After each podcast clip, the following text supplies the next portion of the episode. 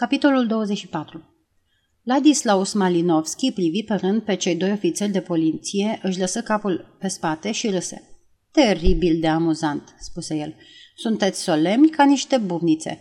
E ridicol să mă chemați aici și să-mi puneți întrebări. Nu aveți nimic împotriva mea. Nimic. Noi credem că ați putea să ne ajutați în anchetă, domnule Malinovski. Inspectorul șef de IV vorbi pe un ton blând, dar oficial. Aveți un automobil de curse Mercedes Auto cu numărul de înregistrare FAN 2266. Și de ce n-aș avea o mașină ca asta? Există vreun impediment? Nici de cum, domnule, numai că avem o oarecare nelămurire în legătură cu numărul corect al mașinii. Mașina dumneavoastră a fost văzută pe șoseaua M7 și plăcuța de înregistrare purta alt număr cu acea ocazie. Prostii, trebuie că a fost altă mașină. Nu sunt multe de modelul ăsta. Pe celelalte le-am verificat.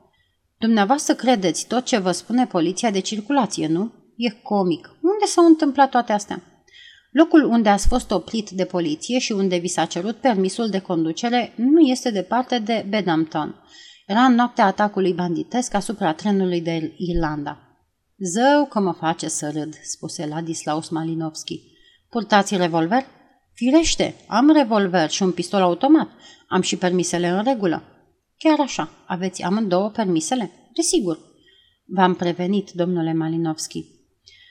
Faimoasa prevenire a polițistului. Orice veți spune va fi notat și folosit împotriva dumneavoastră la proces. Nu sună chiar așa, îl corectă părintele cu răbdare. Folosit? Da, dar nu împotriva. Nu, doreți, nu doriți să se legalizeze afirmațiile dumneavoastră? Nu, nu doresc. Sunteți sigur că nu doriți să-l chemați pe avocatul dumneavoastră? Nu-mi plac avocații. Dar, da, unora nu le plac. Unde sunt armele acum? Bănuiesc că știți prea bine, domnule inspector șef. Pistolul cel mic e în buzunarul de la portiera mașinii, ar cel Mercedes Auto, al cărui număr de înregistrare este, după cum v-am spus, FAN 2266. Revolverul e într-un sertar din apartamentul meu. Aveți dreptate în privința revolverului din apartament, spuse părintele. Dar celălalt, pistolul, nu e în mașina dumneavoastră. Ba da, în buzunarul din stânga. Părintele scutură din cap. Poate că a fost acolo.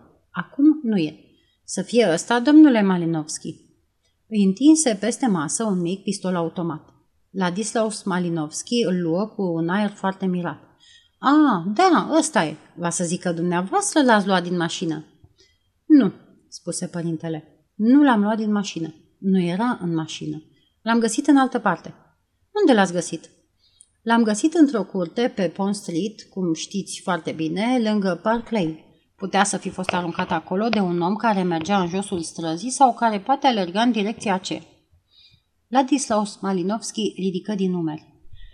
N-am nimic de-a face cu asta. Nu l-am pus eu acolo. Acum o zi, două, era în mașină. Nu te uiți într-una să vezi dacă un lucru este unde l-ai pus. Presupui că e la locul lui. Știți, domnule Malinovski, că ăsta este pistolul cu care a fost împușcat Michael Gorman în noaptea de 26 noiembrie? Michael Gorman? Nu cunosc niciun Michael Gorman. Comisionarul de la hotelul Bertram. Da, acela care a fost împușcat. Am citit despre asta. Și spuneți că a fost împușcat cu pistolul meu? Prostii. Nu sunt prostii. Experții balistici l-au examinat. Știți destul despre arme de foc ca să vă dați seama că ne putem baza pe mărturia lor. Încercați să mă înfundați. Vă cunosc eu pe voi cei de la poliție. Cred că cunoașteți poliția din țara asta mai bine decât vreți să mărturisiți, domnule Malinovski. Vreți să insinuați că eu l-am ucis pe Michael Gorman? Deocamdată vă cerem numai o declarație. Nu v-am acuzat încă. Dar asta gândiți, că eu l-am împușcat pe acel militar deghizat atât de ridicol. De ce aș fi făcut-o?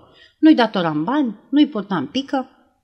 S-a tras asupra unei tinere fete. Gorman a alergat să o protejeze și a primit al doilea glonț în piept. O fată? O fată pe care cred că o cunoașteți. Domnișoara Elvira Blake. Spuneți că a încercat cineva să o omoare pe Elvira cu pistolul meu? Părea neîncrezător. Poate că v-ați certat. Credeți că m-am certat cu Elvira și am împușcat-o? Ce nebunie! De ce să împușc fata cu care vreau să mă însor? Asta face parte din declarația dumneavoastră? Că intenționați să vă căsătoriți cu Elvira Blake? Vreme de o clipă sau două, Ladislaus ezită, apoi dădu din numeri și spuse E încă foarte tânără. Mai rămâne să discutăm. Poate că a promis să se căsătorească cu dumneata, apoi s-a răzgândit. Se temea de cineva. Poate de dumneata, domnule Malinovski. De ce aș dori ca ea să moară? O iubesc și vreau să mă însor cu ea, ori, dacă nu vreau să mă însor cu ea, nu mă însor și gata. E simplu. Și atunci de ce să o ucid? Nu sunt mulți oameni atât de apropiați care să dorească să o moare. Davy așteptă o clipă, apoi spuse așa la întâmplare. Mai e, desigur, și mama ei. Ce? Malinovski sări în sus. Bes? Bes să-și ucidă propria sa fică? Sunteți nebun? De ce ar ucide-o Bes pe Elvira?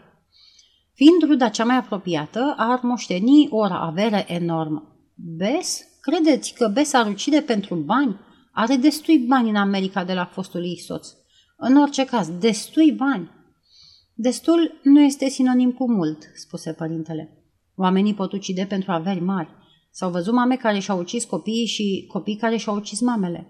Vă spun că sunteți nebuni. Ați spus că s-ar putea să vă însurați cu domnișoara Blake. Poate că v-ați și însurat cu ea. Dacă e așa, atunci dumneavoastră puteți fi cel care moștenește averea asta enormă. Ce tâmpenii, ce aiurel puteți inventa! Nu, nu sunt însurat cu Elvira. E o fată drăguță. Îmi place și ea mă iubește. Da, admit asta, am întâlnit-o în Italia. Ne-am amuzat, asta e tot. Nimic mai mult, înțelegeți? Într-adevăr, adineaul domnule Malinovski a spus foarte clar că ea e fata pe care o veți lua în căsătorie. Ei, asta. Da, întocmai. Am spus așa pentru că suna mai respectabil. Sunteți atât de pudici în țara asta. Nu mi se pare o explicație destul de clară. Nu înțelegeți nimic. Mama ei și cu mine suntem amanți. N-am vrut să vă spun. Și atunci v-am dat de înțeles că fica ei și cu mine suntem logodiți și că ne vom căsători. Asta pare cum se cade, pare englezesc. Mă tem că mie mi se pare și mai încurcat și misterios și neserios. Dumneata ai mare nevoie de bani, nu-i așa, domnule Malinovski?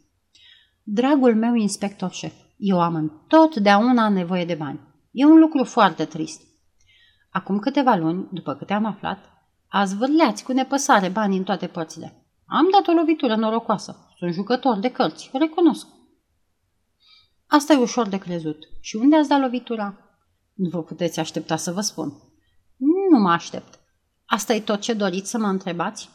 Pentru un moment, da. Ați identificat pistolul ca fiind al dumneavoastră. E un lucru util. Nu înțeleg, nu pot concepe. Se întrerupse și întinse mâna. Vă rog să mi-l dați. Îmi pare rău, dar deocamdată trebuie să rămână la noi, astfel că o să vă dau o recipisă în locul lui. Și în mână o hârtie. Malinovski plecă trântind ușa. Un tip cu temperament, spuse părintele. N-ați stărit asupra numărului fals al mașinii și n-ați mai pomenit de Bedhampton. Nu, am vrut să-l zgândăr un pic, dar nu prea rău. Îi oferim câte un lucru la care să mediteze. Aș și început să fie îngrijorat. Șeful vrea să vă vadă îndată ce terminați. Inspectorul șef David dădu din cap și se îndreptă spre biroul lui Sir Ronald. Ah, părinte, faci progrese? Da, înaintez bine. Am prins în plasă o mulțime de pești. Dar numai pești mici până acum. Dar de acum ne dăm la cei mari. Totul e pe cale bună. Îți urez succes, Fred, spuse Asi.